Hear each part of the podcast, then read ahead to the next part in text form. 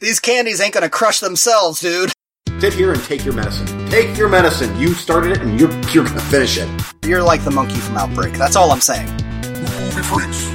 He's unopened. He's a fresh Billy. If you don't like that show, I don't think we can be friends anymore. I am in the process of spoilage. Soon to be purchased for $30 from Vinegar's Scorpion. And the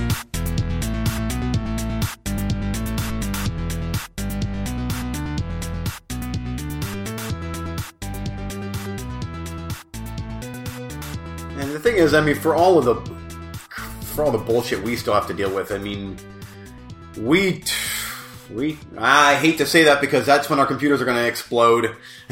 we typically get get get it done, you know. But yeah, the minute I say that, uh, my de- my desk is going to catch fire. My computer is going to melt into a just this puddle of goo.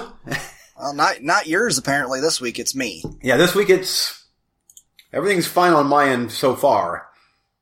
I was just actually my ba- my main thing is uh getting over my head another head cold. I was like, oh, am I going to sound like a you know I'm talking through a seventh generation VHS tape, running through a you know old school TV, or Hey, well, hey, what's wrong with that? Huh? yeah to give to give our listeners that old school feel. yeah, like an old school podcast on vinyl. Yeah. But yeah, I'm feeling better. But so I'm still. I, I wonder if it's a Windows based issue that you're having, or I I I think it's a browser issue of some sort, and I've cleared every cache I can find. I was on the internet looking. Oh, oh my my work laptop, totally fine. Can br- Hmm. browse the internet all I want, do whatever I want, but my main computer here, it's just like nope. DSN times out or cannot find something something. I'm like, ah. I've tried every damn thing on, on the internet. Like, they're like, here's 12 solutions for this problem. I did every one of them. Nothing. And it's like, bitch. and it's always on podcast day. Oh, every time. Finally, I was like, I went and checked again for updates because that was one of the first things I go do. And oh yeah, oh yeah. What do you know? We found three big, huge updates. I'm like, so the thing updated for. I mean, it took 45 minutes of downloading stuff and rebooting and updating, and I was like, all right, this is it. This is it. I had internet then for half an hour. Nothing. And it just dies. It's just, it just all of a sudden stops. Like I click a, I'll click around 10 links, it's fine. And I click Facebook or something and it's like, mm, no, I think we're, I think you're just done with internet for today. It's, it's come, it's now become one of those problems where, well, see, uh, Spectrum ha- sent us a notice that from now until the end of the year, there will be hiccups because they're going to be working on replacing lines and stuff. But there's no way that could be the problem because I've got Roku running in here and Roku running in the living room and Yeah. other computers are working fine, but are the two newest computers in the house? No. Uh, They're just nothing. It says Maybe no net, internet. neutra- net neutrality. Maybe that's something. Ah. Maybe they're throttling you. You're you're being throttled right now. yeah, but they wouldn't be able to pick which computer. I know. Yeah. I, I've th- thought of all these things. It's just like ridiculous. Oh God. All I said was go play upstairs and just don't be stomping. So they're standing on the stairs, stomping and screaming. Oh, it must be a podcast day. Must be. Dad said be quiet. Let's be loud. One sec. And see, already here's where I would be already starting to do a real fast uh, review, but we haven't even started the show yet, so that's kind of awkward if I review a movie without without my partner here. So I'll just sit here and listen listen to the dog bark on on Eric's end, and listen to screaming and gnashing of teeth, and. Um, all that other wonderful stuff that goes into a podcast taping. It's oh, listeners, it's glorious. we uh, we. I just hear dogs barking, and it's magical. It's it's truly a magical thing. Ah. I hate this big fucking dog so bad. I, I, I hate this dog. Oh, and see now, and now Eric is frozen in mid stride towards the computer. Oh, so are you. in a in a blurry, almost a possessed Oh wow. Good. We're- Good. We are off to a we were off to a rolling good start here, aren't we? Yes, we are. Hey, oh, now now you're moving like in times four speed. Oh, Oh, there we go. I think we're caught up now. so basically it's it's, it's oh geez, it's in real time then if that's the case. If I'm Yeah. going times four. Yep. Oh, the, the they were playing hide and seek, and the one kid couldn't find him, and then I said the one kid's name, which makes the other dog think that somebody's here, so he starts barking like crazy. oh, it sounded like just mass chaos was going on, which it usually does. Well, the big dog wants is a puppy and wants to play with little dog who's old, and so he jumps at her or at him with all four feet, and then little dog is like, it literally would be like if an elephant jumped at you. It, there's that kind of size difference to a human. It, it, you'd be like, ah, you know. So my office has become little dog's safe space. There you go, buddy. Chill out, okay? That big mean bitch can't get in here. Uh, I love her when she's being calm, but she's just a puppy, and so then Yeah. she's jumping all over everything, and she's chewing on kitchen legs and kitchen chair legs, and st- like the house is getting trashed. And Well, you have another child now in the house. yes, I do. Yes, I do. Yep. Okay. I'm Eric, by the way. Yeah, and I'm Eugene. Welcome to the chaos. Chaos Freaks. Oh, and there will be more because I'm watching the niece and brother-in-law will come pick her up. So somebody will come in, all the dogs will bark, and ah, another interruption. Um, how are you, sir? Oh, well, I'm finally getting better since my, uh, it, what felt like month long sickness. I'm, oh, I mean, I'm taking antibiotics. I'm shoving garlic up my ass. I'm, there's, uh, the list of things that I'm doing to my body to try to get better is ridiculous. Like, there's so much vitamin C and just natural stuff in my body that you'd think that I would just be just oozing out like green shrubbery and healthy, healthy hippie shit, whatever. But I, I'm still fighting it. Oh, still you're- fighting it. You're so you're so full of uh, different chemicals and cure-alls that you could get bit by a vampire and he would die. Oh, oh! I mean, there's so much garlic in me. I'm, I'm uh, last night. I mean, our bedroom stunk so bad, and you'd think it was because I'd be burping it out. No, I was like, I was just farting garlic all night long, and it would wake me up. I'm like, oh, what stinks? I'm like, ah, me. It's me. It's it's. oh, it was. Yep, the farting garlic man. It was awful. It's too early for a title of the episode. Um, maybe not. Uh, uh, on the other hand, I tend to let things run their course. Like with I this, tried. with this flu, Yeah. I, I, I don't know what I can take because it, there's nothing that I can take that will attack a certain symptom. You know, yeah. uh, so it's just been vitamin C and whiskey for me. But And, and seriously, I've run the gamut. I've, like, I've been so mad that I'm like, well, I'm going to just listen to death metal just nonstop because I'm angry. While meanwhile, you know, taking all these vitamins and, you know, witch doctor shit to try. Uh, it's been crazy. Literally it, chaos in my brain. but I'm starting to feel better as I. Ah. Excuse me. don't know what you're talking about. Uh, is the last the last two listeners just like click off.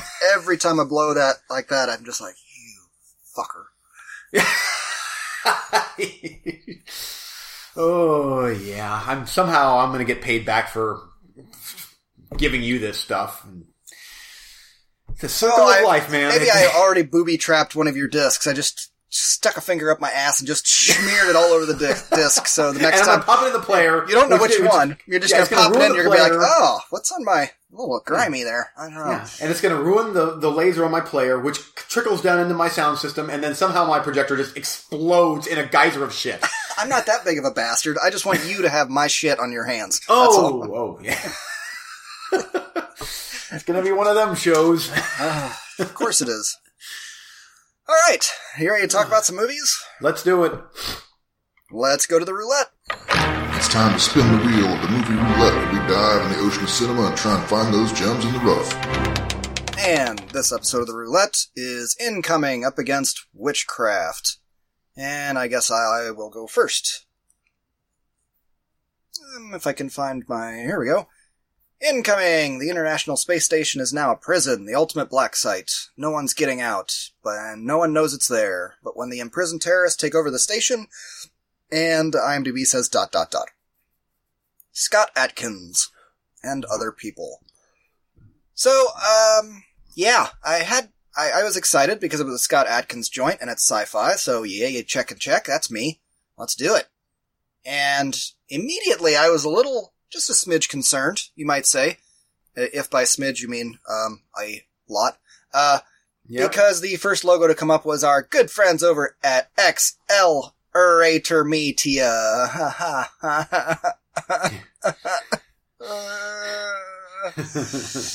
Okay, so a bunch of scientists and people go up to the space station. Three people. One of them being Scott Adkins, who looks surly, which is okay. And then they they fly up to the space station, and they're like, "We gotta do an inspection or something." And uh, Scott Adkins is like, ah, oh, all nervous and fidgety because he doesn't like going through the the walkway between the ship and the space station. And, and then he's like, another guy's like, just be careful you don't lean on the walls or they'll tear, ha ha ha.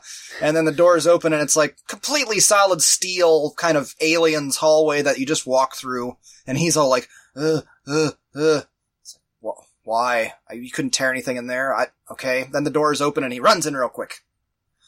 Okay, that's a thing, I guess. Um, and then, uh, yeah, the doctor they brought with them is shocked to discover that they're torturing people at this black site prison for like five years.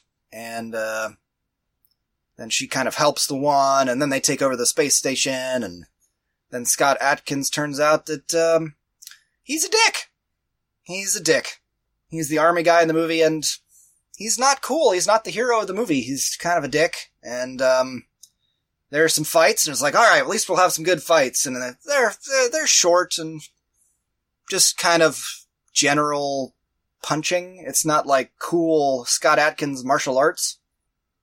It's just I punch you, and you kind of kick me in the stomach, and then I punch you again, and Ooh, ooh, this sounds.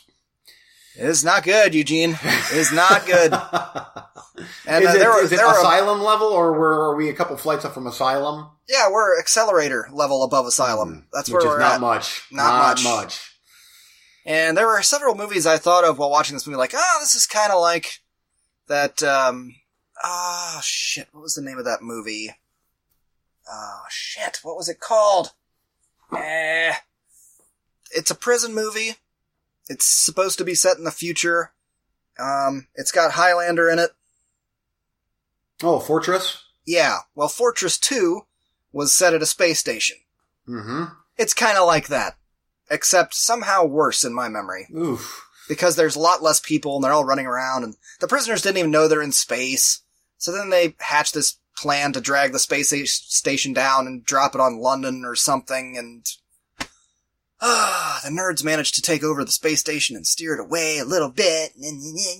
Oh, it was eh, hour and 29 it went on and on and on and on and on and on. I know I tend to defend the Scott Adkins Netflix stuff uh, more than you do and I stand by them most of it, but this, no, no, no, no, no, no, no. Were was there any somewhat good special effects in there, or were they all? Oh the- yeah, some of the space station stuff was cool, and and the the space shuttle flying around, it was. I mean, that stuff was pretty well done. I it was acceptable, but you just don't care, especially when all the dialogue is shit and it's just cliche after cliche, and oh man, it's like if you got enough money to build these sets and stuff, like come on, dude.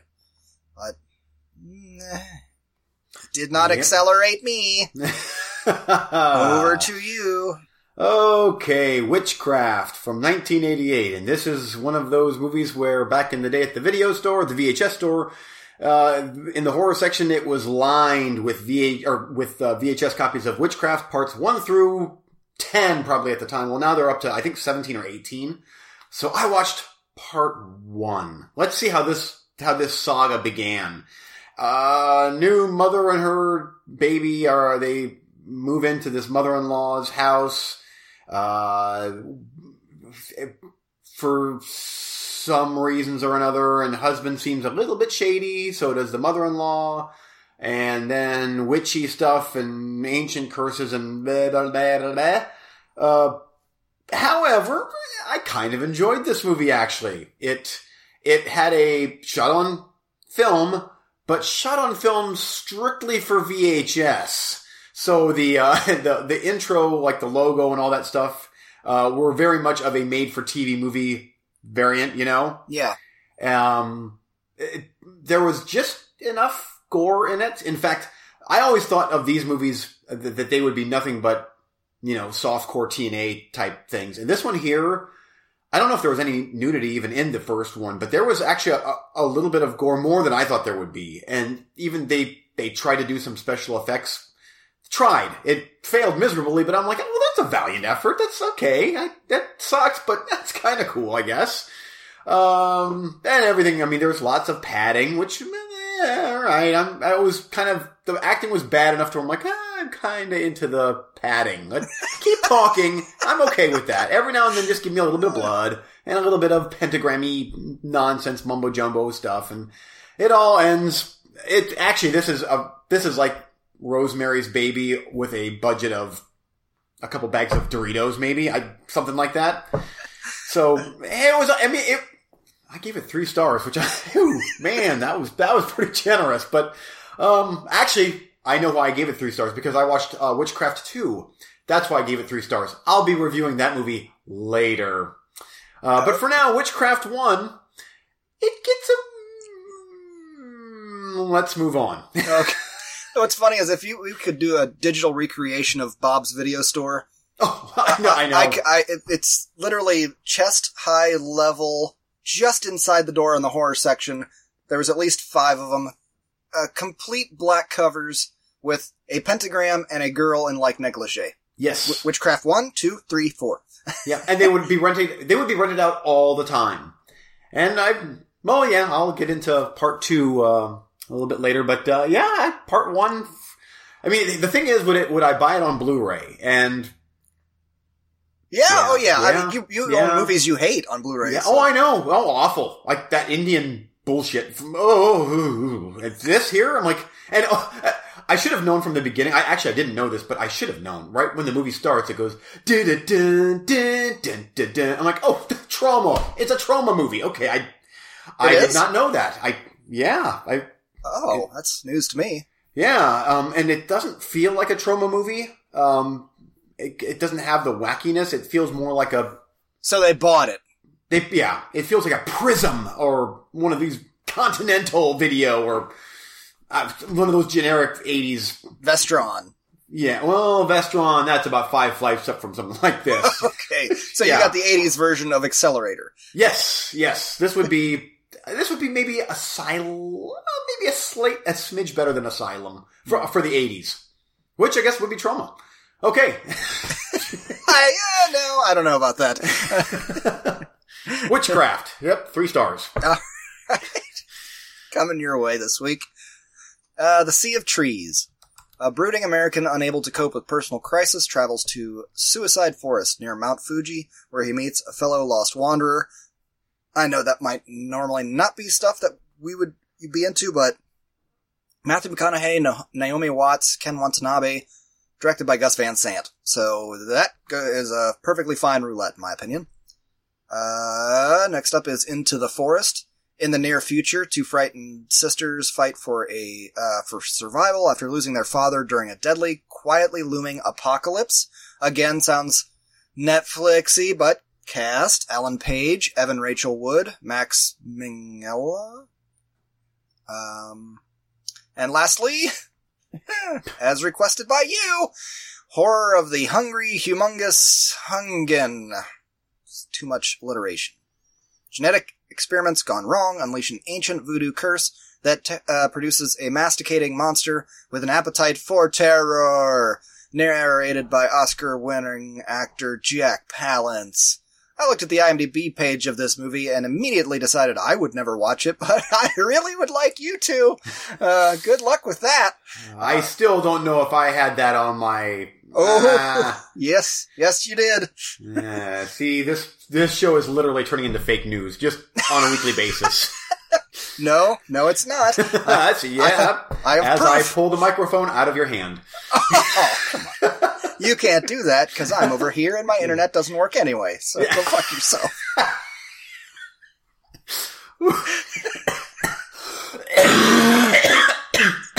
Judas Priest. Ah, hashtag Oh. winning.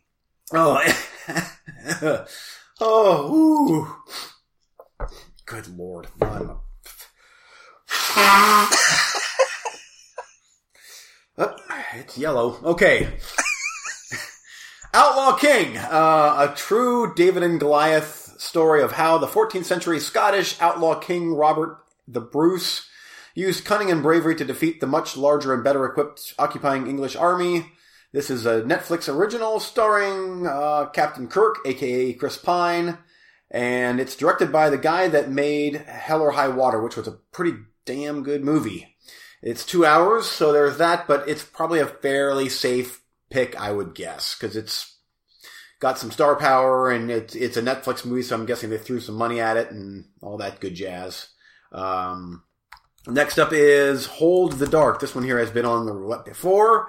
Uh, this is the one from director Jeremy Saulnier, I think, the Green Room director. After the deaths of three children suspected to be killed by wolves, writer Russell Core is hired by the parents of a missing six-year-old boy to track down and locate their son in the Alaskan wilderness. Two hours and five minutes, so it's another two-hour deal. But again, I think with the star power and all that stuff, it's probably fairly safe. And then uh, the last one is April and the Extraordinary World, and this is an animated movie. And um, I've I've heard things about this movie. It's about three years old now. I've heard about this movie.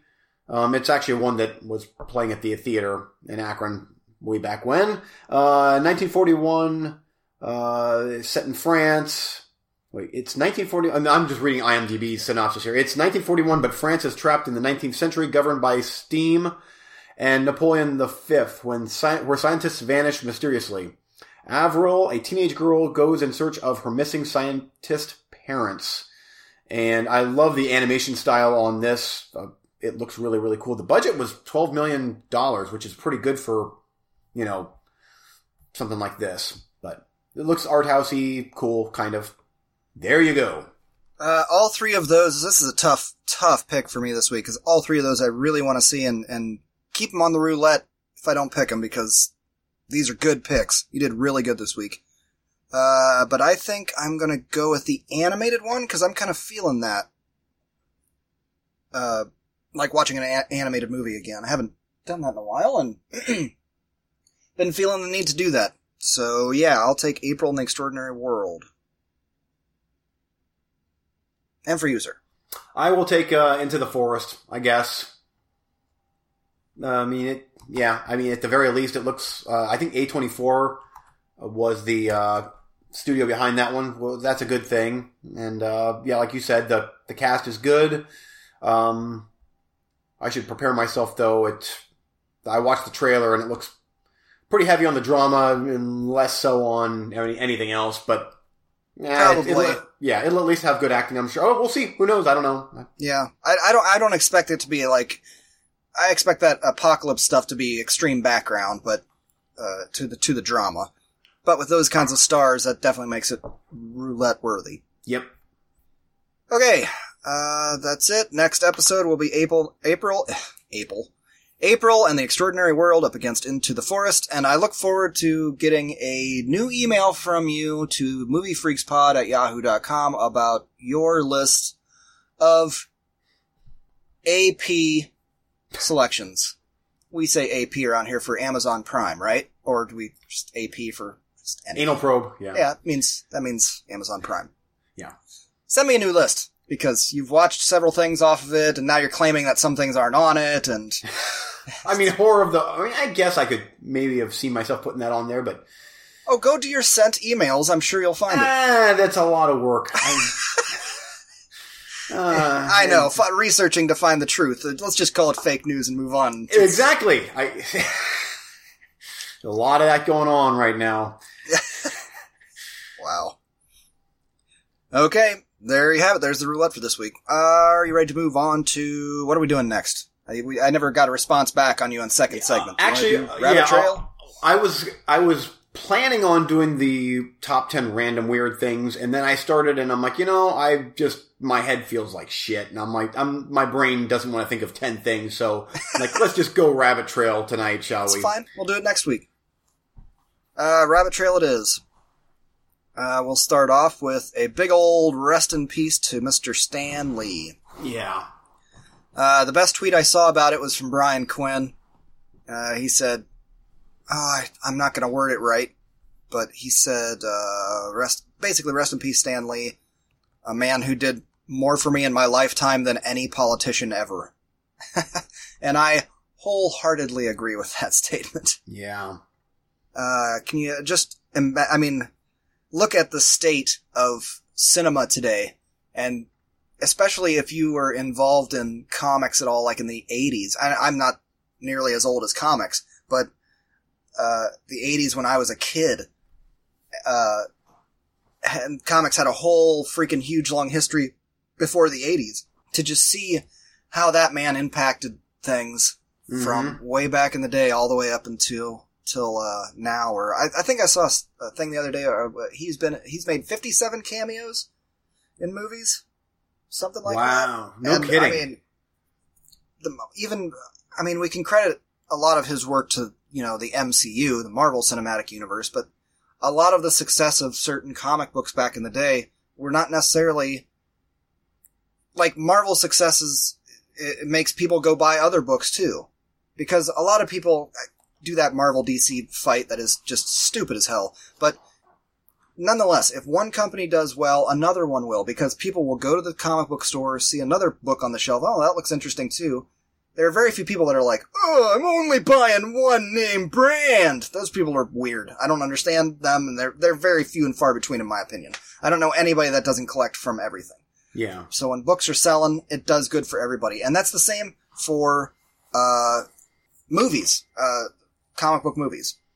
I keep saying this over and over and nobody seems to give a shit, but, uh, because so, mostly because Marvel fan wants DCEU should just die and go away and their movies are such shit. And it's like, man, you, I, I've seen a lot of people say, oh, I, when Justice League was coming out, I hope it fails because fuck this universe. And it's like, dude, that's not good for Marvel. It's not good for Marvel if DC movies fail, then because people are going to get comic book fatigue. It's not good for DC if, if a Marvel movie doesn't do well. And guess what, people? They're not going to do well forever.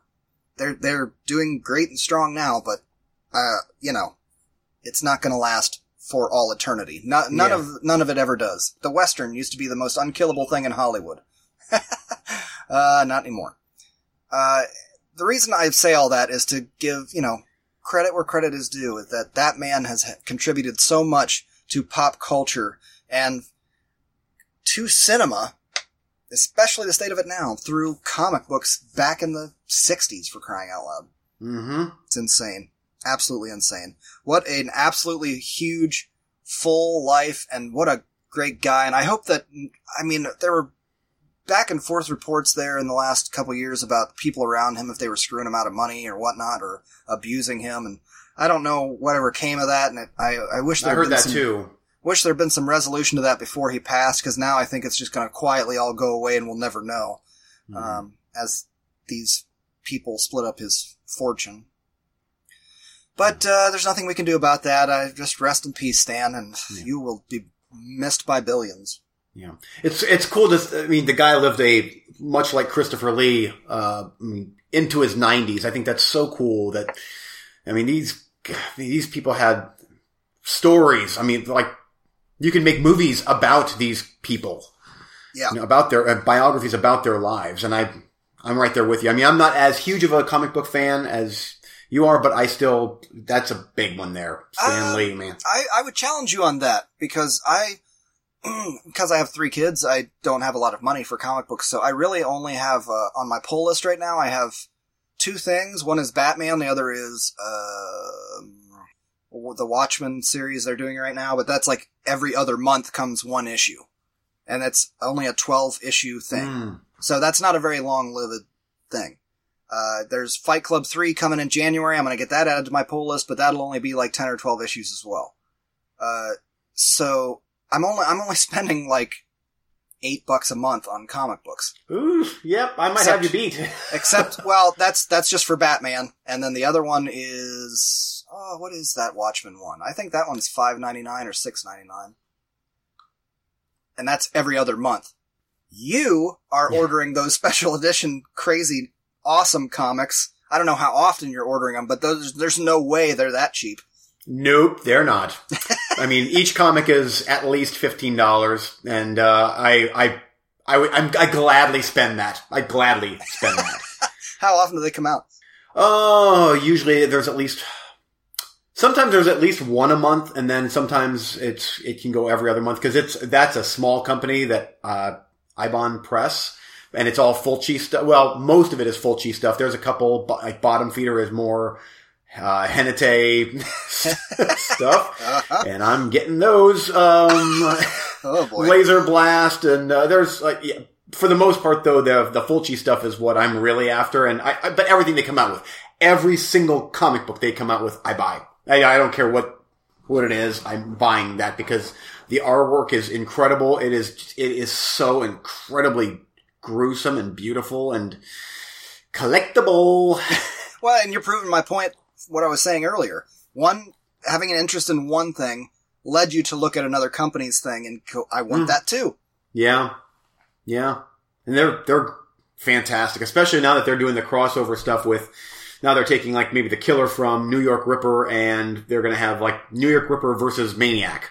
I'm like, that's genius. That's that's so cool. And the like Lucio Fulci zombie series, like they did the whole movie in in like episodic series, and now it's the movie's done, but they're keeping on with that story, and they're going into just crazy new directions with it, and so it's like it's the Fulci zombie movie that I never got, even though he made a couple sequels to his original zombie, but they are they're their own thing. These are their own thing too, and I I love them. I, they're right they're in my desk, safe and secure, um, because that's that's not for children's eyes. No, no, not even some adults, I think. Nope. Uh, uh, no, I love that. I, I, sometime we're gonna just get together and read books. I want to read them all.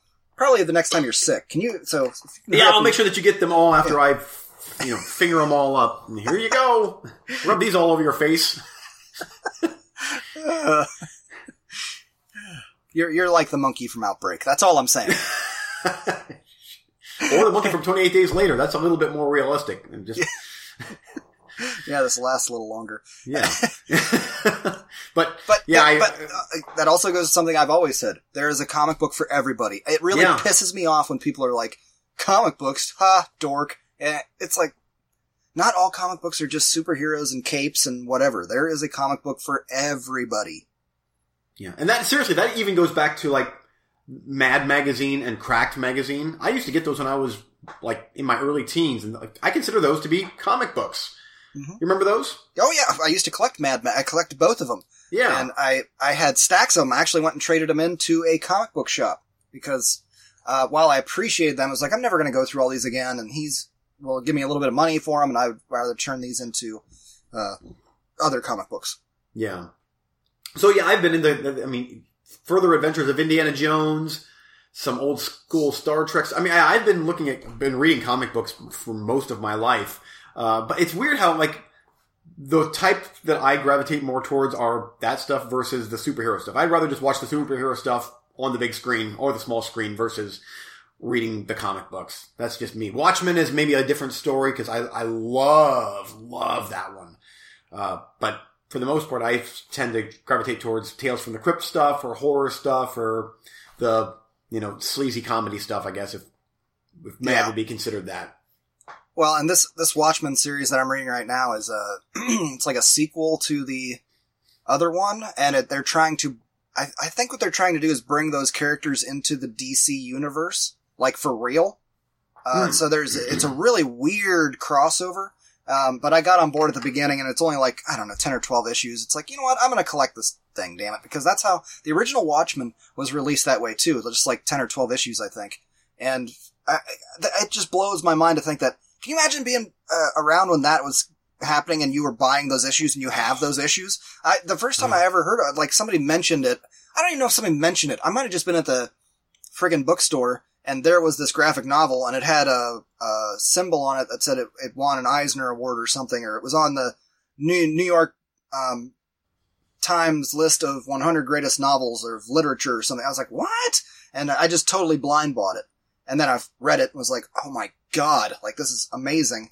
Well, then they come out with a sequel thing. I don't know if it's going to be that good. I highly doubt it. But so far, it's been really weird and interesting to see like uh, Batman interacting with Rorschach and stuff like that. Hmm. So far, I've been enjoying it. It's not near, it's not as good, but I've Yeah. still been enjoying it enough to plunk down a little bit of money for it every other month.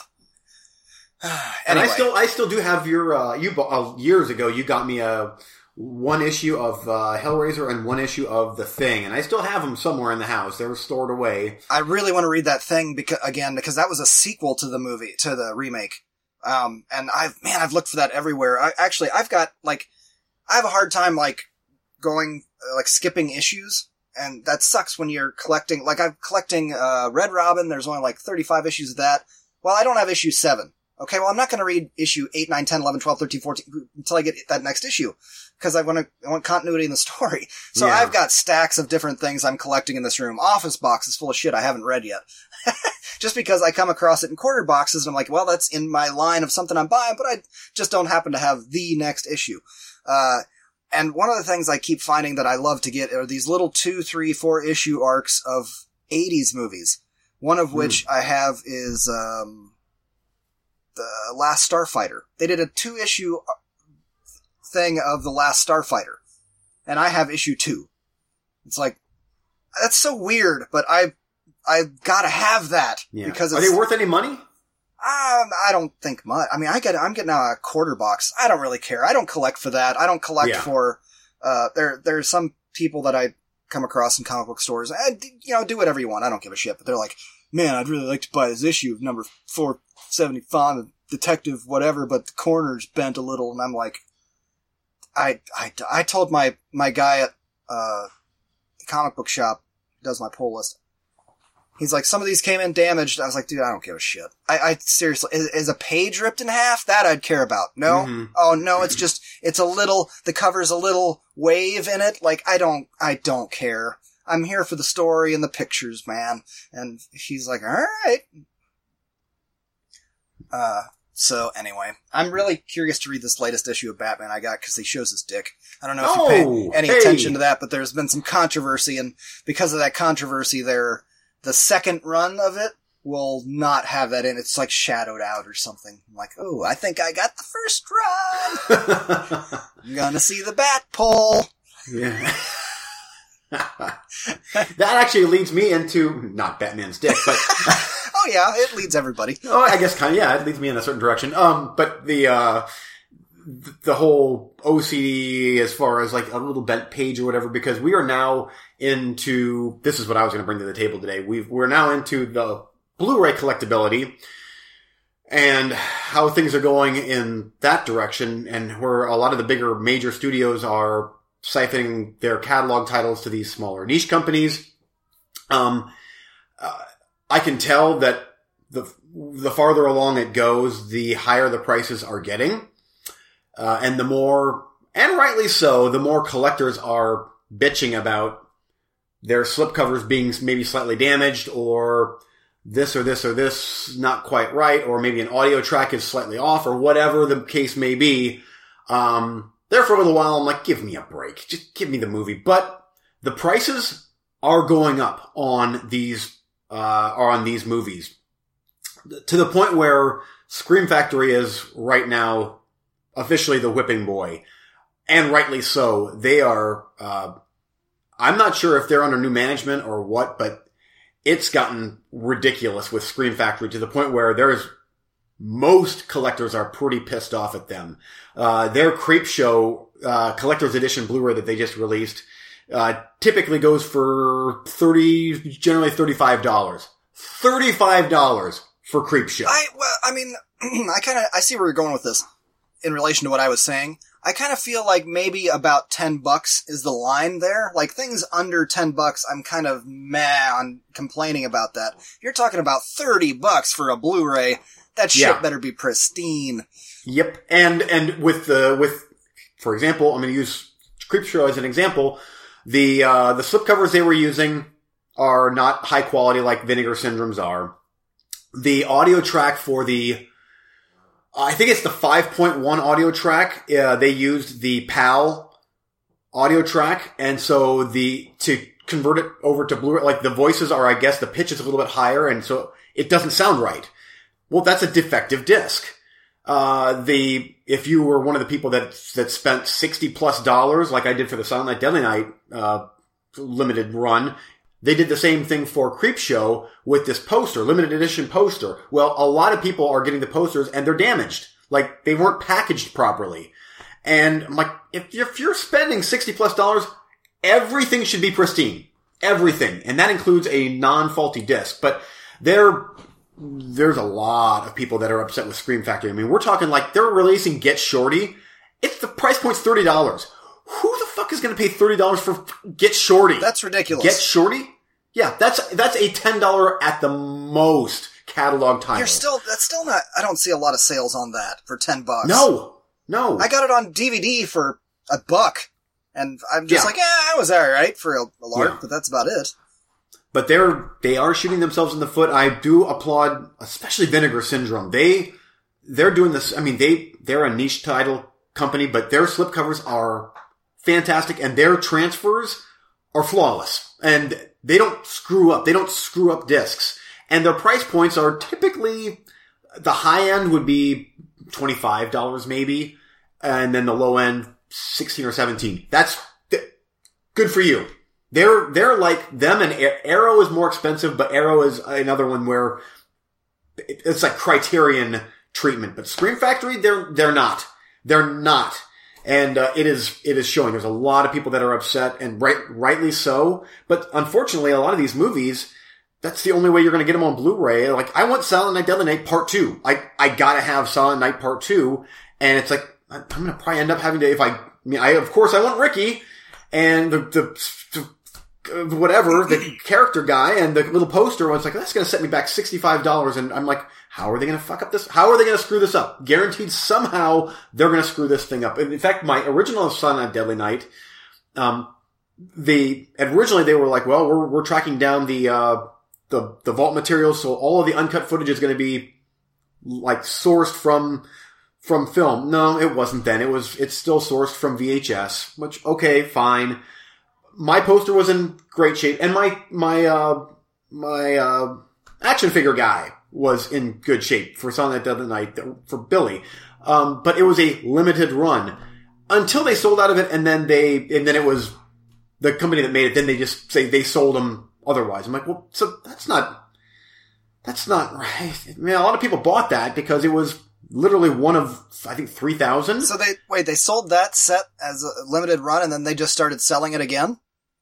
Yeah. Or if they didn't, then the company that made him for Scream Factory sold them, which was not like, I don't know. It's, if I would have known that, honestly, I would have just bought the Blu-ray itself and bought the Billy character for another 20 bucks or whatever and saved myself $25. Yeah, but Does that make sense? It, I, I think if I understand exactly what you're saying, but it seems to me that even though they were selling the figurines separate, like the the full packaged thing with the the like a sealed copy with the Blu-ray and the figurine and the poster and everything all together would still be a very unique combination, wouldn't it? I think so. I'm not sure what the case is because I never, I mean, Billy is, here he is up there on my shelf and he's been, uno- he's unopened. I mean, Yeah. He's a fresh Billy. Uh, but Uh, well, you- you're gonna get Ricky and he's gonna have two left arms. Just, just Yeah, yeah. or like a blow up doll face to where he's like, oh, like insert little tiny plastic penis into the mouth hole. But uh, it's I, I'm frustrated too because they are like I want the I want remastered Creepshow. I want that. I have the original that I got for fi- five bucks, but it's an old Blu-ray. The transfer is not very good, and this one here is redone. I'm willing to pay X amount of dollars, but thirty-five dollars for fucking Creepshow? No, I'm I'm not willing to pay thirty-five dollars for Creep Show. I'm willing to pay twenty, maybe.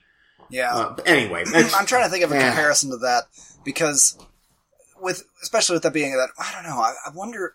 I there in comic books there there are these um or at least comic book related world, there are these figurine and statue collectors. And I can't remember the name of the company that does these ones, but they are, they're about uh, six inches to eight inches tall, and it's usually one hero or villain, uh, standing on a rock in a pose or whatever.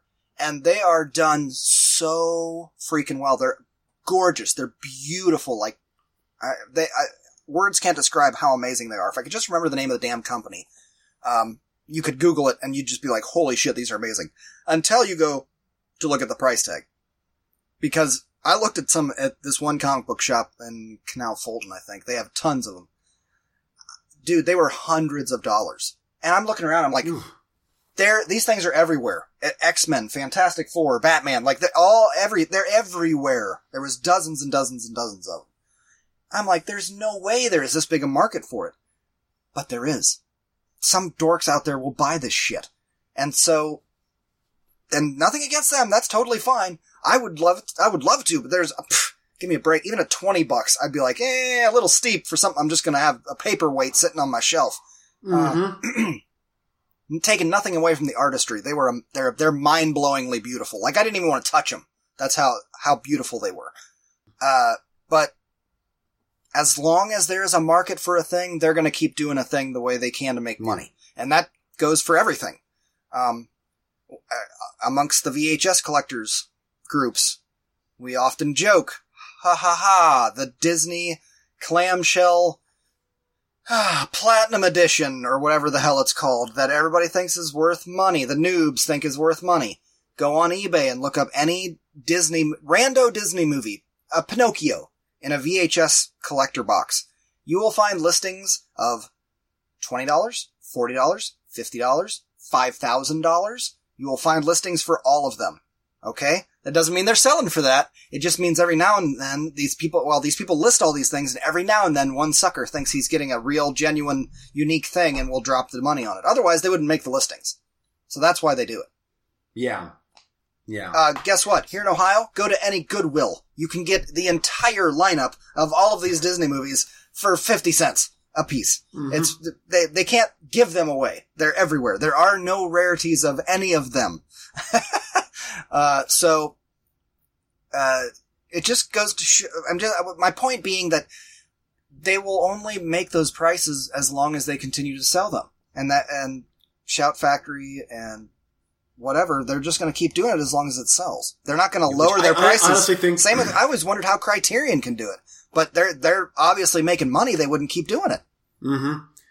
But I, I, but see, the the problem with Scream Factory is they're not on the level of Criterion or even Arrow, uh, and, and they're out they're outpricing Arrow. And I'm like, you guys can't do that. I, you you can't. Your product is simply not as good as Arrow's. And I totally understand what you're saying. I'm not disagreeing, but I'm just saying that they are selling enough copies for the, Yeah. the dorks that are buying. I'm not calling you. I'm just, there are people out there Yeah. that are bitching about it, but still buying it. They're not going to change until you stop buying it. Yeah. So we'll see what happens because uh, there's a couple that uh, I almost got to have titles for me, but otherwise, like even Creepshow, I'm like, I'm not, I'm not going to spend that on Creepshow. And uh, The Mangler is coming out. I really like Tobe Hooper's The Mangler, and I'm like, I'm not spending that kind of money on the freaking Mangler. I'm just not going to do it. And if But- I, I, I agree with you, obviously, but if enough people agree with us on that, then the price will drop. And if it doesn't drop, then people will start selling it when they realize it's not collectible or, you know, they- Yeah. they'll try and recoup a little money and then you can get it for cheap Yeah. on eBay or something. Yeah. I just never think, cause I mean, Code Red Bill, he used to price gouge like crazy. And even now, it's like, Code Red is, I- I just never thought I would see the day where Shout Factory went from being like, oh, that's kind of the go-to niche title to where you can get tons of great content. Um, yeah, the quality isn't quite as good as like the major, like Arrow or Vinegar Syndrome, but you can get them for really good prices. And now it's no, things have changed drastically within the like we're talking like the last month to two months, maybe maybe the last month to where all of a sudden their prices are just and they've they're doing this thing to where I don't is it map pricing or whatever, but they basically um they set the price. Here is here's the retail price and that's what it's going to go for and here's a handful of places that can sell it and I'm like you're making it difficult for people to buy your product and that sucks. Yeah. But- yep. Well, they'll, like I said, they'll just, they'll do it as long as they can make money doing it. Until then, they'll change their pricing model. Yeah. Even Trick or Treat is another one that I'm like, I'm, it's got a perfectly good Blu-ray release from the original studio, and now they get their hands on it, and I'm like, yeah, I'd like to see some interviews with the people, and maybe I guess somewhat of a new transfer, but it's not going to be mind blowing compared to the version that came out a couple years ago, and I'm not dropping thirty dollars, thirty whatever for Trick or Treat that I picked up the original for five dollars. Yeah. So anyway, there end of rant. That's my No, that's fine. It was good. That was a good convo. I liked it. Uh, okay, one last little thing, and then we'll move on to recently watched. Um, Okay. on the AP, I am jealous that you get this and I don't. But um, have you seen a show or heard of a show called Homecoming? No. Uh, this show, actually, I should look up who is actually on the show. I was shocked to discover that this is a thing, sir, Okay. because oh, there it is. If my internet can work, oh, I'll just wait for that to catch up.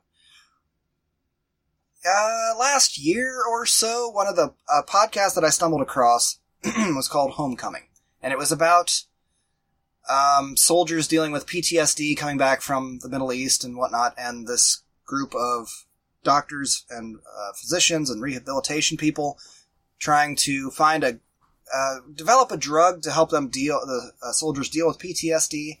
And the reason I was attracted to it is because it was a fictionalized, it's completely fictional uh, show written, and it had um, Hollywood stars attached to do the voice work. It was like an audiobook, but serialized. You know what I mean? So like Yep. every week or so, you'd get a new episode, and it would be like, oh, the further adventures of. Um, Oscar Isaac, Isaac was in it. Um, oh, I can't remember her name. I should I should look it up. David Schwimmer was in it, and and uh, his performance in it was fantastic. He was a total asshole, but uh, completely believable, and like I really really enjoyed his performance in in the uh, eh, thing. Anyway, so it had that was season one, and it kind of ended, but it was like a like any kind of show, it was kind of cliffhangery because this was not the whole story. It was just here's the Mhm. first season of the story, and then we'll produce more. And they weren't long episodes; they were like 20, 30 minutes. So it was a really cool uh, idea for a podcast. I really enjoyed it. And then a bunch of time goes by, and we don't have a season two. And I'm like, what the hell? I'm ready to find out what happened on the show. Hello. Um, and then boom. Oh, maybe this is why there isn't a season two of the podcast because they it did such a good job that apparently, hey, why don't you guys make this into a TV show for the AP? Starring Julia Roberts. Um, damn, I would really like to watch that. uh, I, I, only reason I'm bringing it up is because you have the AP, and I was wondering if it, um, you had heard anything about it. I have not, but yep, there it is. I'm looking at it right now. It's. I have not heard anything. I had no idea. I'm still trying to look up the uh, who stars Kath Catherine Kinnear. She was the main star of. Uh, she uh, would be the um, Julia Roberts is playing the role that she played in the podcast. Anyway, uh, the podcast was awesome. I think that you would totally enjoy it. It's a easy listen, and I'm jealous that you got the TV show. I would love to watch it. Maybe I I thought I'd pitch that your way. Maybe watch an episode, see what it's like. Uh, I don't think it's one of those since it's a AP original. It's probably not one that's like oh first season twenty six hour long episodes or something. You know, it's probably yeah thirty minutes. And I'm like season two premiere. Oh really? That's great. Yeah. Great. Damn it. Time for you to hop on the Amazon Prime wagon. Yep. Bring on the anal probe. Ooh, yeah. Dermot Mulroney's in it too. Yeah, they're really stepping up their game. They've got some great streaming stuff. Uh, it seems like they focus more, well, currently are focusing more on more catalog titles and stuff like that versus Amazon's, you know, stuff that came out in the last couple of years. Yeah. Well, the podcast you should definitely listen to. It's it's not that long, and it was man, it was real gripping um, audiobook kind of like sound work and everything. Like they, they do some, and, and at the end of some episodes, they talk, they talk about the production, like behind the scenes, how like, oh, well, this scene took place outside, so we said to hell with it, and we just recorded it outside in a park with ambient noise, and it's like, wow, you got Catherine Kinnear and, um, uh, David Schwimmer, and we just sat at a park bench, and it sounds amazing. Uh, it- and then there's little action scenes and squealing tires and gunshots, and you know, it's like you're, it's Oh, really cool. involved. It's not an action story really, but it's a really interesting story the way it's all laid out. And uh, it, hey, if you haven't listened to that podcast, I recommend you do. It was so good that they gave him a fucking TV show. So Yeah. kind of like Lore. Lore was such a good podcast that it got its own show as well. where's that at? Uh, Amazon Prime. No. Animal Planet. Yep. uh, yeah, you have heard of Lore, though, right? I introduced you to lore. Oh, you did. That's right. Yeah. hey, thank I you. listened to like two episodes and then I'm like, yeah, you should check this out. It's awesome. You listened to all of them and I hadn't, I haven't, I've listened to like two.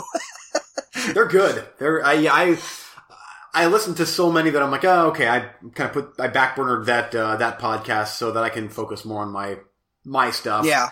Uh, Well, uh, But- Homecoming, they, they just did so good with the release of that podcast. Like it would come out, it's not too long. They do little interviews with the cast, and you know, since it's uh, Hollywood celebrities, we, you know, movie freaks, we're interested in to hear how they, mhm. you know, uh, came up with their character. David Schwimmer blew me away in that series. He he really did. I was like, damn, that guy's a prick. Uh, when he wants to That's the Friends guy, right? Yeah, He's in, yeah. he- okay. Yeah, he was excellent, and the, it- it's because of the way uh, his character he was was constantly on the phone, but having a different conversation with somebody in real life. So he's like bouncing back and forth, and so you got to see a lot of uh, acting chops from him because he's um, carrying on multiple conversations at the same time and lying to everybody at the same time. Uh, so it was just like a hell of a performance. Hmm. Anyway, I just wanted to bring that up since you Okay. rock the uh, the anal probe. Okay, let's go to recently watched. And I've been watching some recent shit because I went to the library. Let's talk about a couple of movies that oh did not go the way I thought they'd go. Okay, first up is Tomb Raider from 2018. Have you seen this movie, sir? Yes. Okay, did you talk about it on the show or? Uh, you know, I don't think I did because I was waiting for your review, and I remember, like, I, I kind of remember, like, I watched half of it, and then we did a podcast, and then I watched the other half, and I just, it just didn't work out to where I, yeah, did, Didn't come back. didn't around. talk about it. Okay. Yeah. Uh, this is the one, a remake, reboot from 2018. I didn't have a lot of high expectation for it because I feel like the trailer, I said this on the show before, I feel like the whole movie was there in the trailer. Um, and that's not entirely untrue. A lot of it was there in the trailer. Lara Croft, the fiercely independent daughter of a missing adventurer, must push herself beyond her limits when she discovers the island where her father disappeared.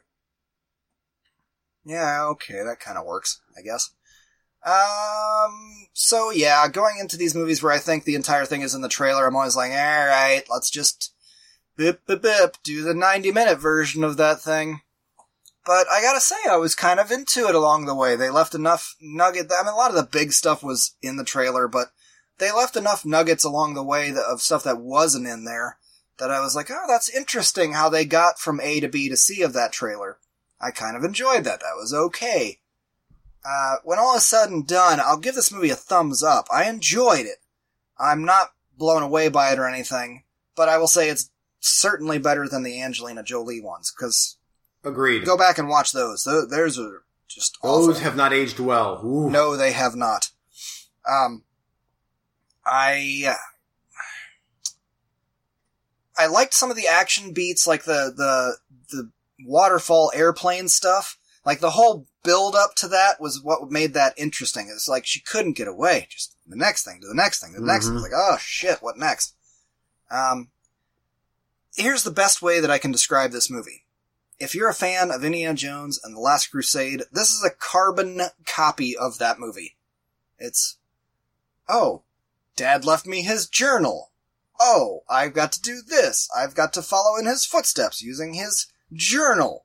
And then uh, all the way till we get to the island, and uh, well, thank God you got rid of the journal, right? No, I brought it because surely you wouldn't bring it here, right? No, I. It's like, guys, I saw Last Crusade. It wasn't that long ago. Yeah. Uh, the biggest negative I would have for this movie is the the very very end climax where she's running away from exploding mountain and it's just a CGI fest. Like blatant CGI fest. I, I know there's plenty of CGI stuff in it, but that part it was just like, ugh, this is this is the cloud from Fantastic Four 2 and and uh, it's just like come on. She, she's dodging and dipping and weaving, and it's like you can tell that she's like, "Oh, I'm pretending, running on a green screen." Everything else up to that part was like acceptably green screen, uh, but that part I was like, "Eh, whatever." Again, still way better than the other um, uh, Tomb Raider movies. And it was, yeah, I, I pretty much echo everything you said. It was okay. It was kind of a forgettable, not quite summer movie, you know, like it's kind of the mid-tier budgeted action generic whatever. I'm like, eh, it was fine. My wife and I watched it and yeah, I don't remember much. I didn't she get the, her two guns in the end? Like, ooh, Yeah, yeah, there's two guns. Man, be fine. All right, yeah, and I'm not from England, but I'm like, uh, I know guns are outlawed there, and I'm like, oh, so you can just look in the back of a pawn shop and. Oh, we forgot to leave, close our gun rack. Hee hee. Yeah. Like, all right, I guess so. Yeah. Whatevs. Uh, I wonder if they're actually going to follow that one. I mean, it, it did. I don't know if it did good enough to warrant a sequel. I, I don't know. I, um, I don't know. I'd have to go look at the actual numbers of that. but yeah, man, one and I, I well, I hate to say one and done because I could see another one of those nights of I don't know what else to watch and like ah, what's what's a good generic action movie and that fits the bill. Yep, I could. I totally pick that up on Blu-ray for a buck. Yep.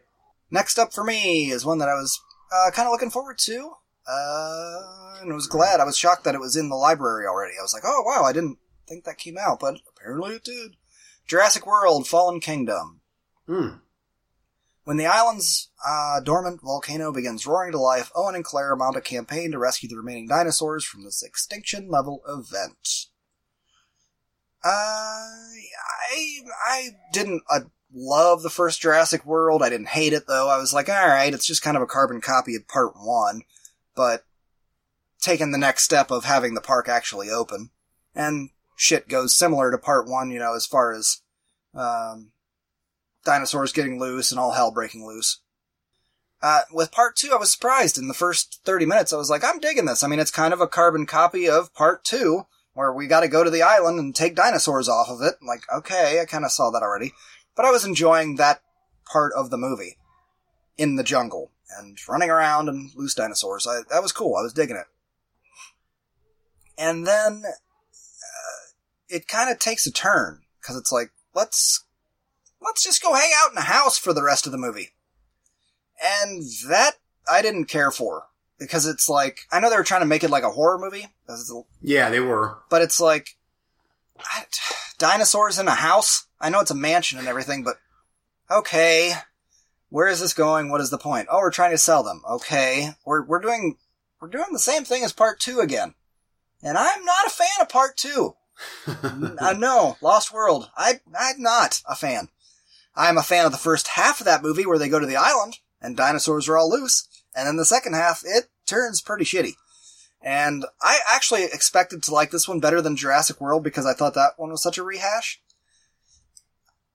Let me just say, I I like where this movie leaves the Jurassic Park universe. The very end of it, I really like Mhm. where it leaves the universe.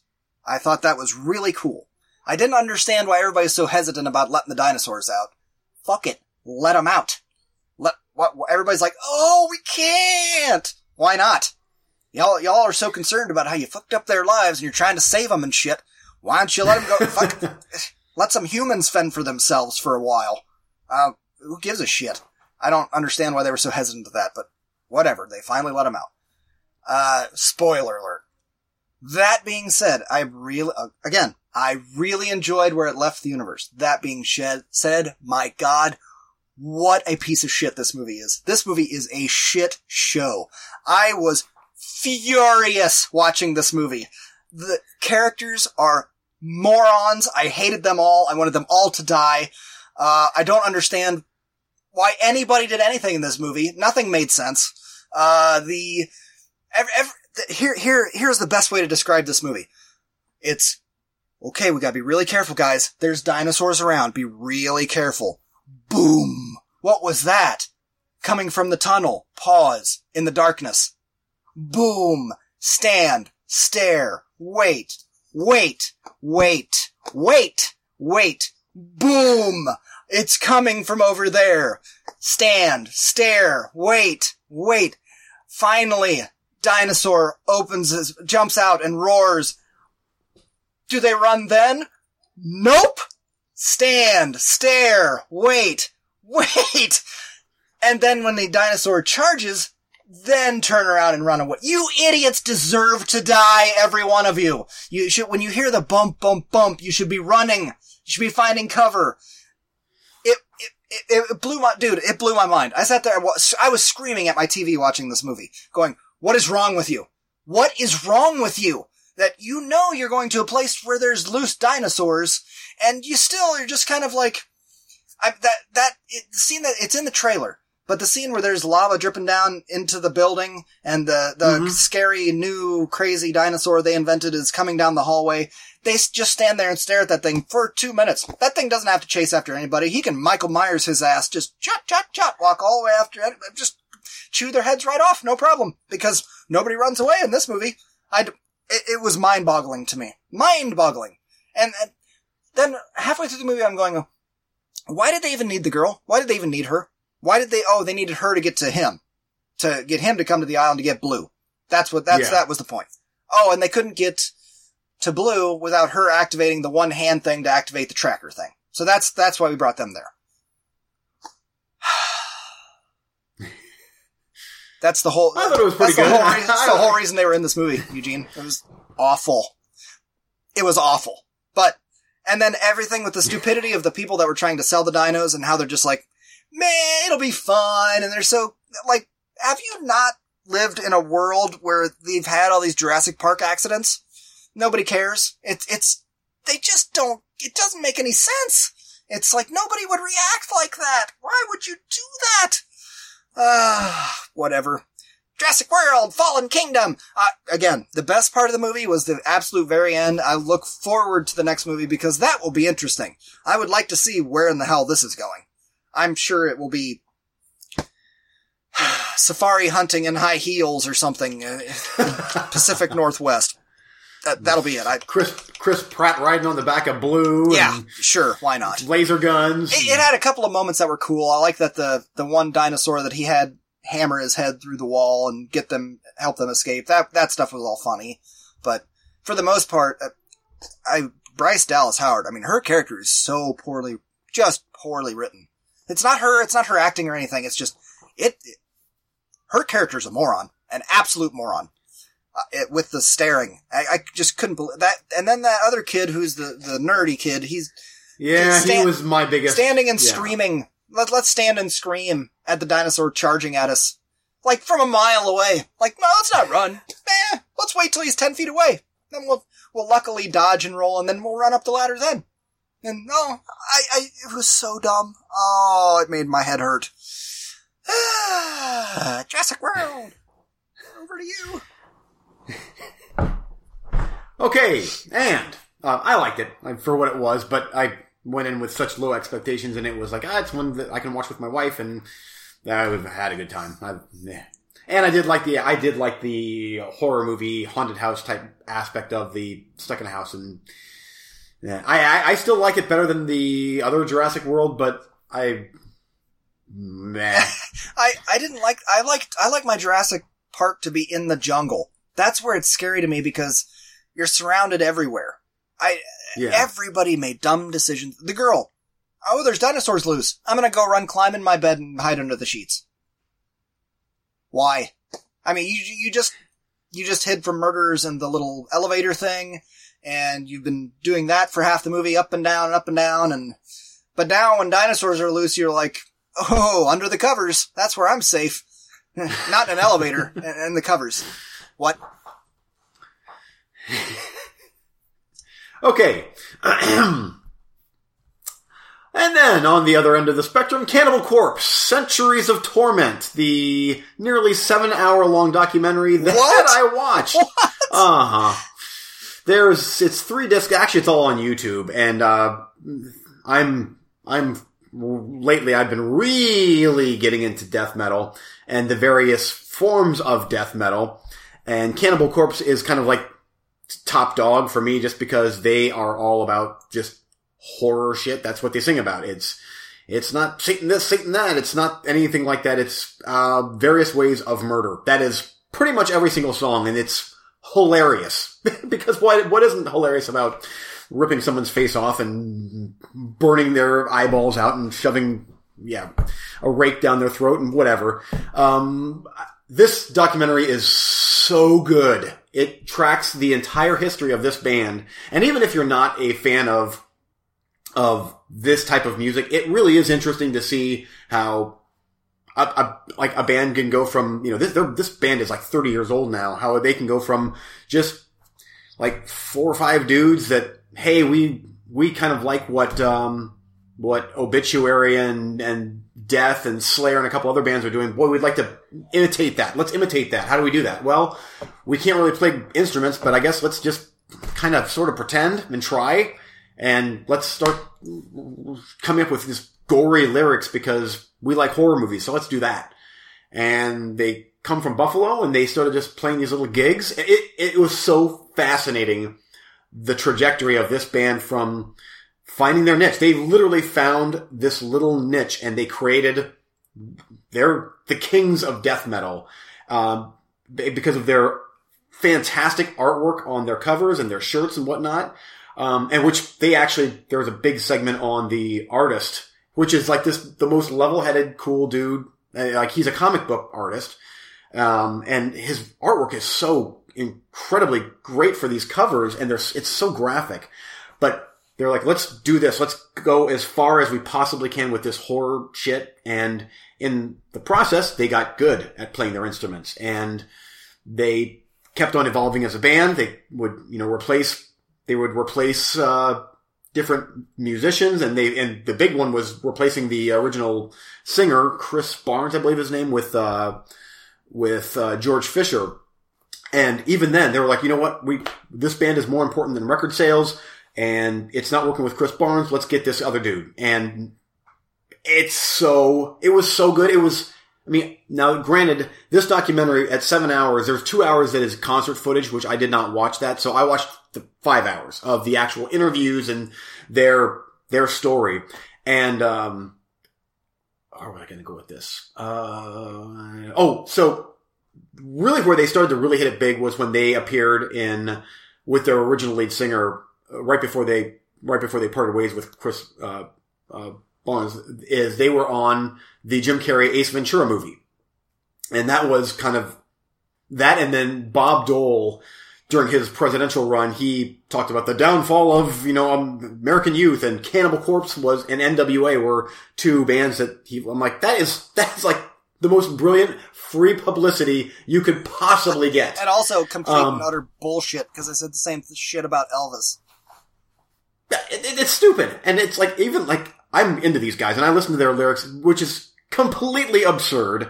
But anyway, I, I love this band. They're down to earth guys. And it's uh, so many of these bands, even Slayer, like, ooh, they're evil. But then you hear the behind the scenes stuff and they've got kids and they're just dudes that are making a living or whatever. But I want to talk about this. This is not the normal type of movie that I would talk about on the show, but because it was so long and so good, uh, I wanted to talk about it a little bit and just, I know that you have already talked a little bit about your touring days and, you know, basically it sucks driving around in a van and you make almost no money or no money at all. And it's like, they echo everything that you said. They pretty much echoed for the first part of their career is like, you don't wash your clothes that much and you just, it's not fun, but you do it because you love the music and you, you know, you have a vision. Yep. Yeah. And we, So- we've talked, we've been talking more about music in the last few episodes, so it's not that off topic, but Yeah. uh, Pantera,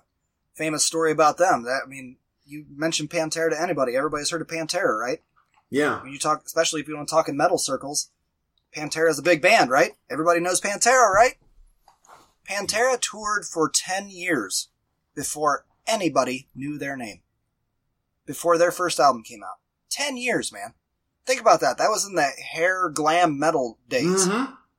They grinded for 10 fucking years. Pantera! Are you kidding Yeah. me? that, Yeah. that just, that just angers me. and this band, this band too. I mean, they played concert after concert, usually in Buffalo, and it's. I what was cool is that I was watching smart businessmen that are extremely talented with their instruments, um, finding a niche and doing it. And you know, back in the day when I would hear about this Cannibal Corpse, whatever, and I'd see the cover, I'm like, no.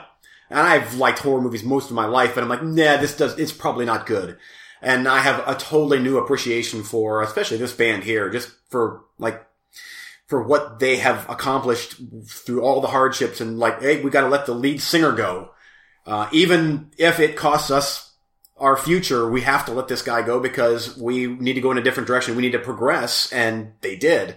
But anyway, I highly recommend this documentary um, if you're interested in rock and roll music and what it's like to be you know, start from scratch and be on tour for, you know, just grinding it out and hoping that you can become a famous band. And that's what they did. So very, very, very, very cool. I, I loved it. And then you actually texted me about, you know, like, you do know that that Metalocalypse show is, you know, Yeah, You I've should- been, I've been trying to get you to watch that shit for years, and yeah. And I, now I really want to because dude, the, it's if you don't like that show, I don't think we can be friends anymore. Like that's kind of the place that I'm at with that show, and I don't know where you can watch it. Maybe the the old AP has it, but no, I checked. They don't. dang it, uh, that is something that you could blind buy. It's that freaking good. You there are clips on YouTube, but um, they don't quite do it justice because they're so random and weird. And they're also like uh, Swedish or Norwegian or something, so they speak broken English, which is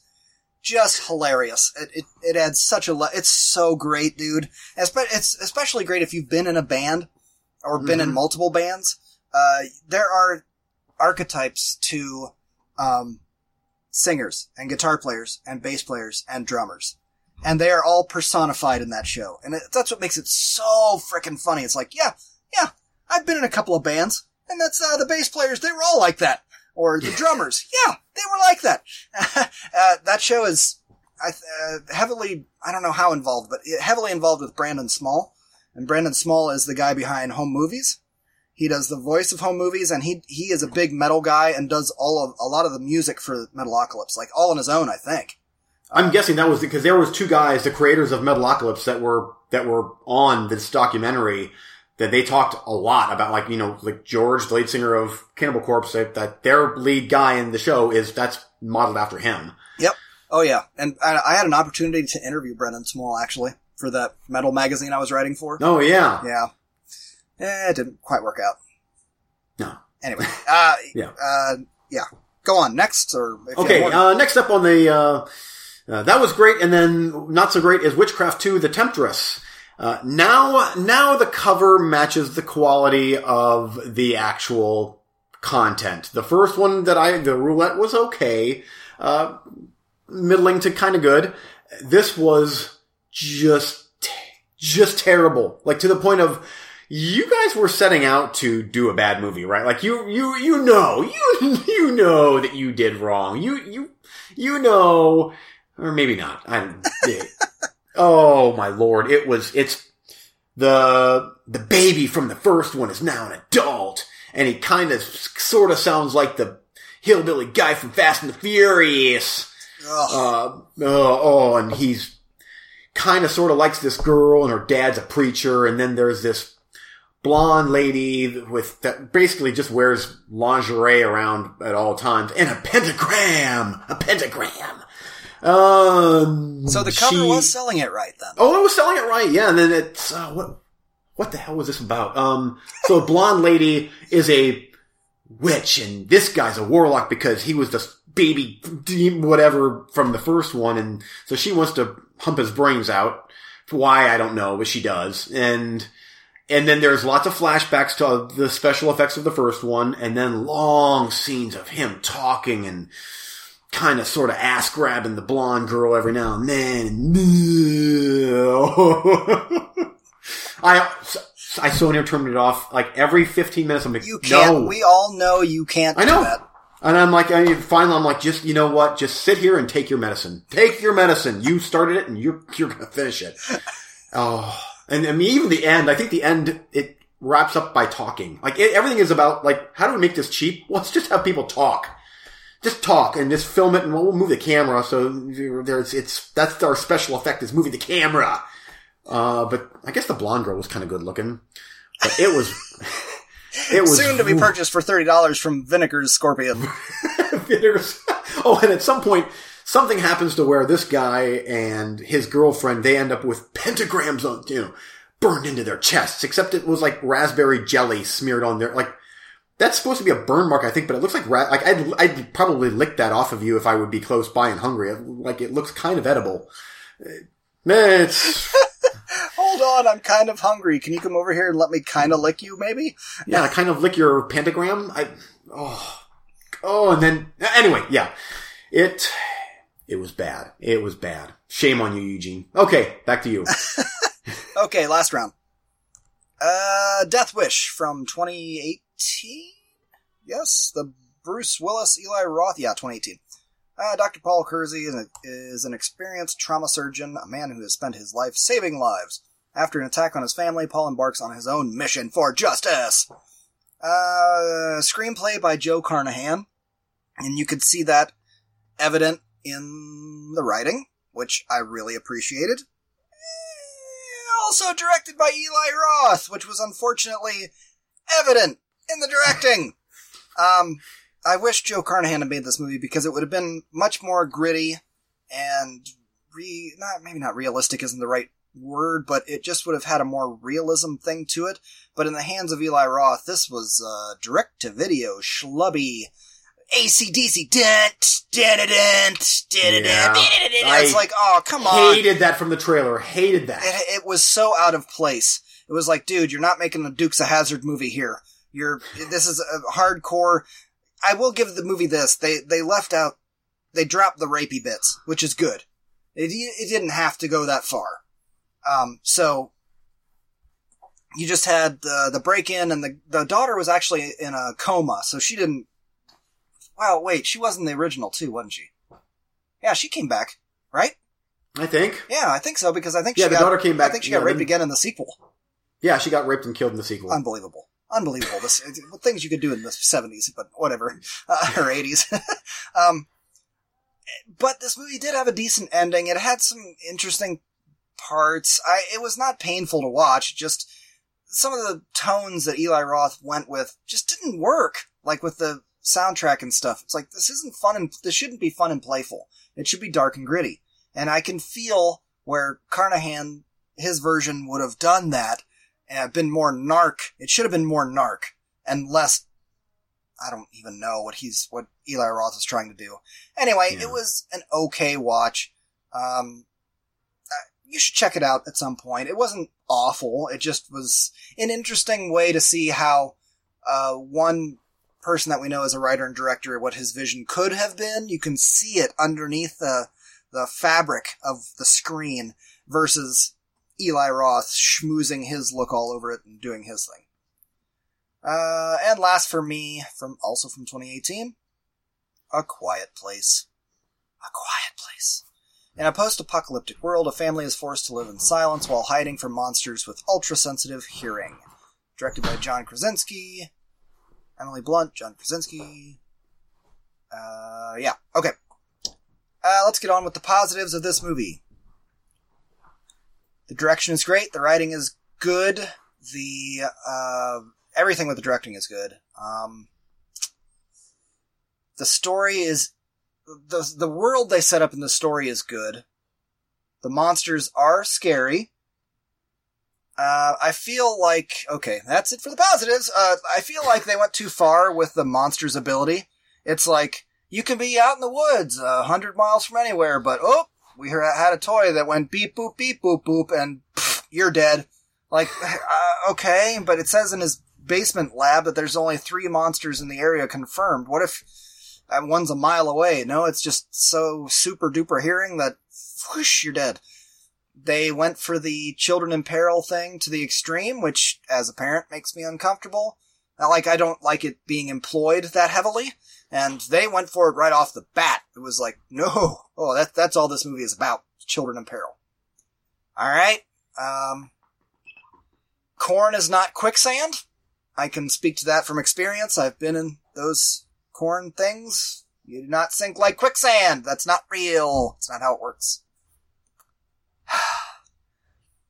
I kind of, I was texting you while this was going on, but I feel like, uh, you shouldn't try and live in a quiet place. If you got monsters there of unknown origin, assuming alien, that are so sensitive to sound, then maybe you should live in a loud place, like live by a waterfall. That way it's not so deadly if you fart, or the kid screams, or for some reason there's a nail straight up through a step. Why is that there? Why is that a thing that exists in the middle of a step? Why? Mm, eh, Shitty contractor. Let's just leave it up to that. Yeah. Why? Anyway. that was dumb. Um, and then if you know, you have bratty kids in life and death situa- death, life and death situations, life and death situations that don't listen to you, guess what? You're gonna die! Uh, I don't know how to feel about that. That sucks, but there's only so much you can do. At a certain point, you raise them, and then you gotta push them out of the nest, and they're gonna have to live on their own in the real world. And if, like my kids, I'm having a hard time training the youngest one, hey, maybe don't run into the road, don't run into traffic. If he's not gonna listen to me, guess what? He's gonna get hit by a car, and it's pet cemetery time. Mm-hmm. Uh, so, I mean, at a, cer- a certain degree, shit's gonna happen. But when it comes down to saving your kid when shit is going sideways, standing there and screaming, why? Why? Why? That, that was stupid as hell. Like, he, at that point, I literally think that character was like, I got a newborn baby that we have to gas to sleep. That's never gonna work forever. Uh, kid's gonna have brain damage and die. Whatever. Uh, he was just like, you know what? Screw it. I'll, I'll, I, I'm heroic, right? Yee, sacrifice? No, no, you're suicidal and you want out. That, that's what that was. Uh, here's an idea. How about you take the pickaxe you're holding and, I don't know, grab a rock and throw it over 20 feet away and hit the building you're standing next to? Create noise over there so the thing runs over there. Maybe you can take a swipe at it as it goes by. There's a million different options you can do in this situation. And I know that, okay, let me pause. This is a good movie. I will give this movie a thumbs up. It's a good movie. Characters do a lot of dumb stuff in this movie. There are a lot of dumb people in this movie. Why don't you build a trap and then put a boombox on it? That way when the thing that can hear something 10 feet away comes running over to it, it gets hit by spikes or something. Like there's a million different sound traps you could build to hunt the things down, or live next to a waterfall and do that kind of stuff away from your house. Instead of living in, we have to be absolute silent. That's not possible, especially with little kids and a newborn. It just, it was like there was so much ridiculous stuff in there. It made it hard for me to be swallowed up in the world and be like, oh, this is scary. It just was so ridiculous that, uh, I mean, it was all well made and thumbs up John Krasinski, but that's probably a one and done for me. I mean, I'd watch a sequel to it, but it should be called The Loud Place, and I want it to be like Aliens, where you're just constantly gunning down these dumb things. How about you have some, uh, like, if you know that sound is their trigger, wouldn't you have a bunch of loud things on you, like firecrackers, like M80s? Like, oh crap, somebody made a loud noise or put the batteries in the spaceship. Light an M80, throw it over there, kaboom, the thing runs over the other direction. Right? Yeah? Or pick up a rock and throw it over there. Boom! Noise. The thing runs the other way. Right? Nope. It's, it's like, if you want to look at it, uh, a better way to deal with sound scary creatures, tremors. They would do stuff like that and distract the graboids to go in other directions so that they could get away. Part, part, part one. Yeah. Just, just part one. Yeah, just part one. Just, just, just part one. That's the only one that exists in my world, Eugene. oh, all 20 of the other ones exist in mine. anyway, uh, Quiet Place, I recognize that it is a quality, well-made film, but not for me. Um, back to you last round. Uh, okay, The Fan. This is, or aka Der Fan. It's a German movie from 1982. Uh, I'm gonna spoil the movie, so just so you know, it's a Mondo Macabro release on Blu-ray, and I heard some pretty positive things about this movie. A 17 year old girl is infatuated by, uh, this pop singer. Uh, so this girl, and she's got this voice, in her voiceover, where it, she's obsessed with this, this pop singer. To where, like, she goes, she sends him mail constantly. All she thinks about is this guy and how she is in love with him and blah, blah, blah. And she, like, she gets angry because there's no mail showing up. Um, so she finally decides to go track this guy down, which she does, and she's infatuated with him, so he immediately sees an opportunity to bet her down, which he does. And, um, sh- th- then he has to leave, but she doesn't want him to leave. I'm gonna spoil this movie, by the way. I'm, I am in the process of spoilage. Uh, so she, uh, he wants to leave, so she, she doesn't like that, so, uh, so she kills him, stabs him in the back, she butt naked and kills him. And then, well, Uh-huh. he's dead, but I still love this guy. What should I do? I, I know what I'll do. I shall cut him up and eat him. And she does Well, you that. got, she, sometimes you have to consume the power of the ones that you murder. You gotta do what you gotta do. And so she, it fries this guy's meat up and down the hatch and grinds his bones to dust and then shaves her head bald, uh, because she's crazy! And then spreads his bones somewhere because she loves him and roll credits. Uh, three stars. Next up is, I don't think you should be crazy shaming like that. It was, Who hasn't been in that situation, sir? Yeah, let's see. well, shit, there was Britney Spears back in the day for me, and uh, and Justin Timberlake also for me. uh, anyway, um, uh, but it was okay. It was, um, I did have my Justin Bieber stint. yeah, I, we all have our things, you know. and the first hour, the first, the movie's an hour and a half, and the first hour and ten minutes, uh, the first hour, I was like, eh, this is kind of boring. And then she gets around to cooking and eating him. I'm like, okay, no, I, I'm I'm getting Fine. hungry. fry him up, fry him up. I under, I understand where you're at right now in your mindset. I did the the whole shaving your head bald thing after that. I'm like, oh, that was a bit Britney Spears of you, but I, I'll roll with it. So eh, it was pretty good. It happens. Um.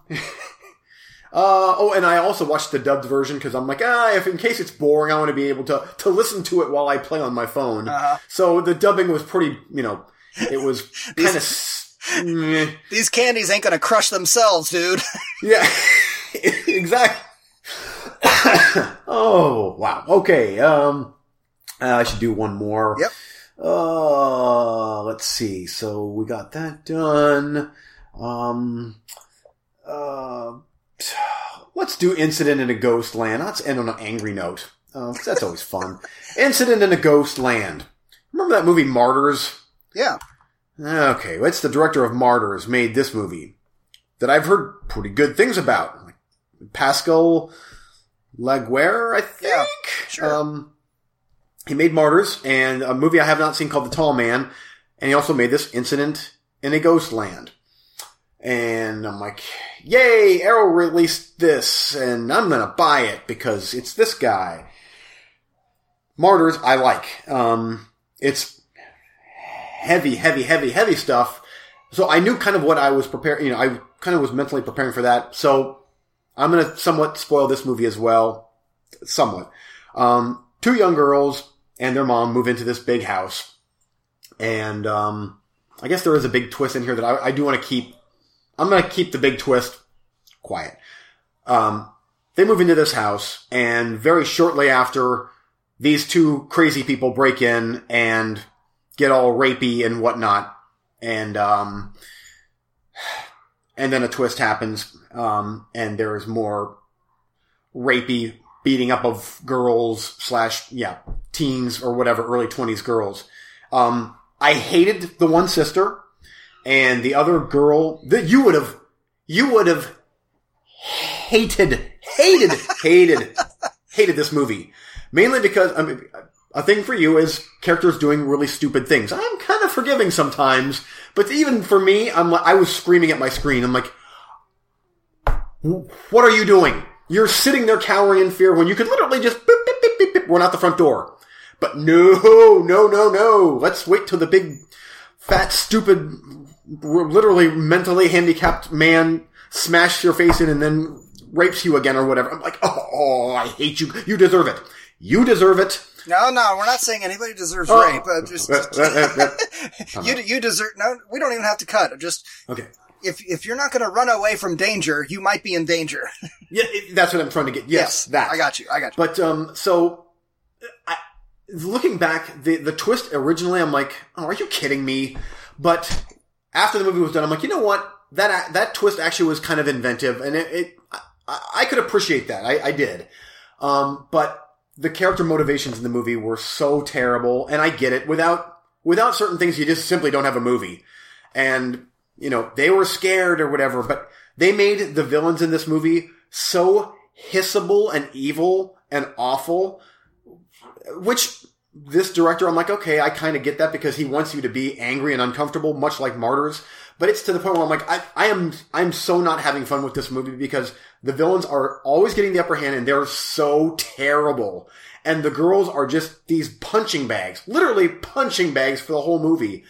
And it, ew, oh, that was, that was a chore to get through. I actually fast forward some of it and I have like, I watched some pretty sick shit.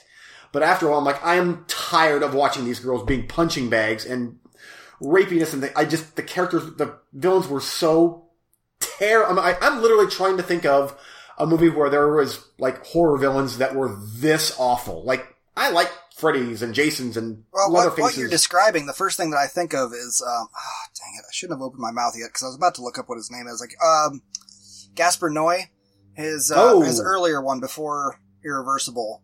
I Stand Alone. Yes, like Yeah. that. Yes. kind of in that Just vein of feeling. disgusting French, disgusting person. Oh, oh, they're awful. One was a transvestite and the other one was this big fat, like Hills Have Eyes type guy, whatever. They, they were awful. And after, I mean, I can, after a while, I'm like, I'm tired of watching girls be punching bags. It's not funny anymore. It, it was never funny. Yeah, But it was too, like, it, it did have a Martyrs feel, but Martyrs was much, much, much better. But I could tell he was trying to do another Martyrs type thing and no. But I own it on Blu-ray and it's Region B, so I probably can't fucking sell it. yeah, you can. I'll, You I'll can. never watch it again. I'll never, I will never, probably never watch it again. Please sell it so I don't have to after you die. Very true, actually. Oh, that's it. I'm angry now. Uh, okay, coming soon. I have about ten minutes left in Maze Runner Three: The Death Cure.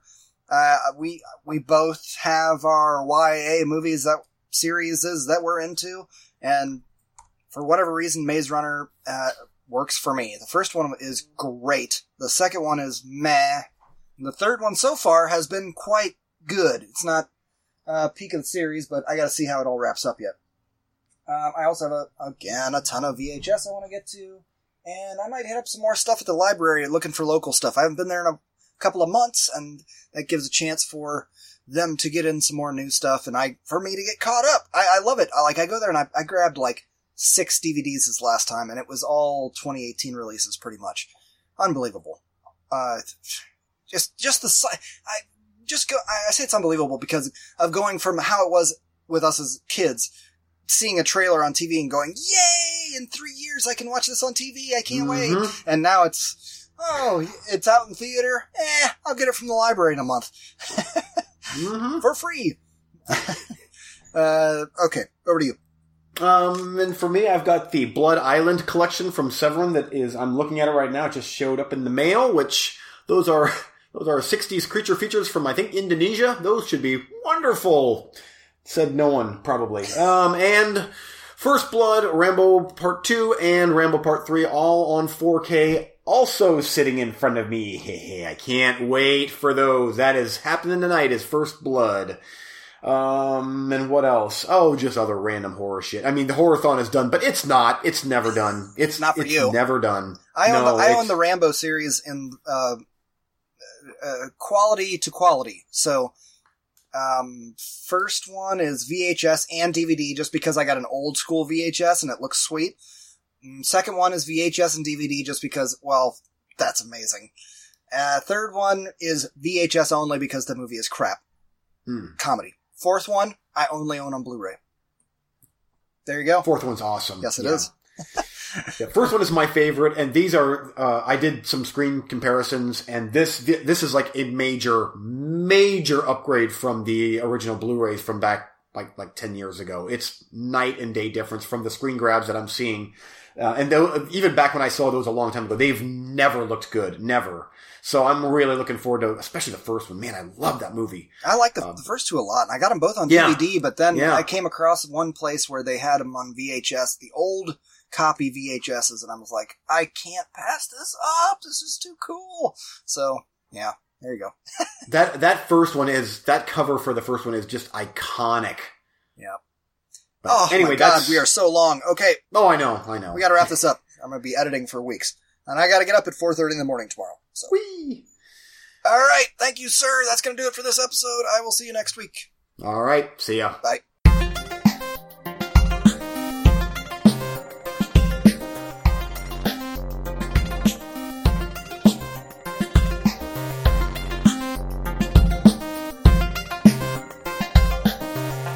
Thanks for listening.